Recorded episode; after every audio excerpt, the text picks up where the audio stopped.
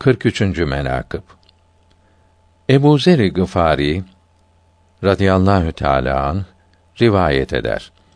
Bir gün Resulullah sallallahu teala aleyhi ve sellem hazretleri saadet hanesinden dışarı çıktı.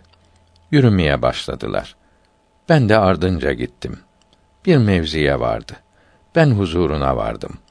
Karşısında selam verip oturdum. Buyurdu: neden geldin ya Ebu? Dedim, Allahü Teala bilir.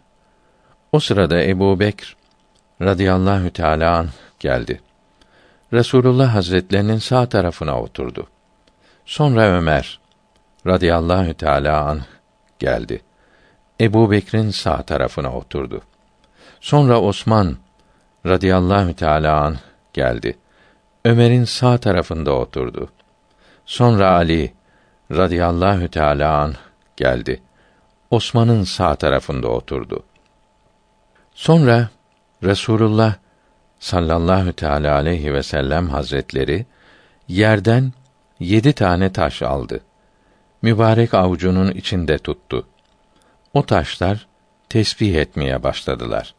Şöyle ki onların sesini bal arısı gibi işitir idim. Ondan sonra o taşçağızları yere koydu. Sesleri kesildi.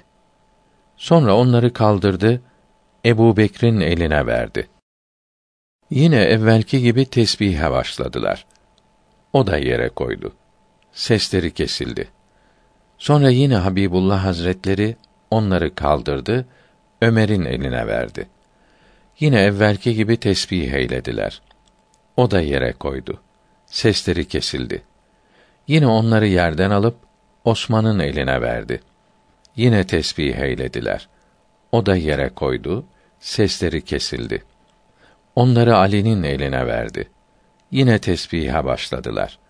O da yere koydu, sükût eylediler. Şevahidün nübüvveden alınmıştır.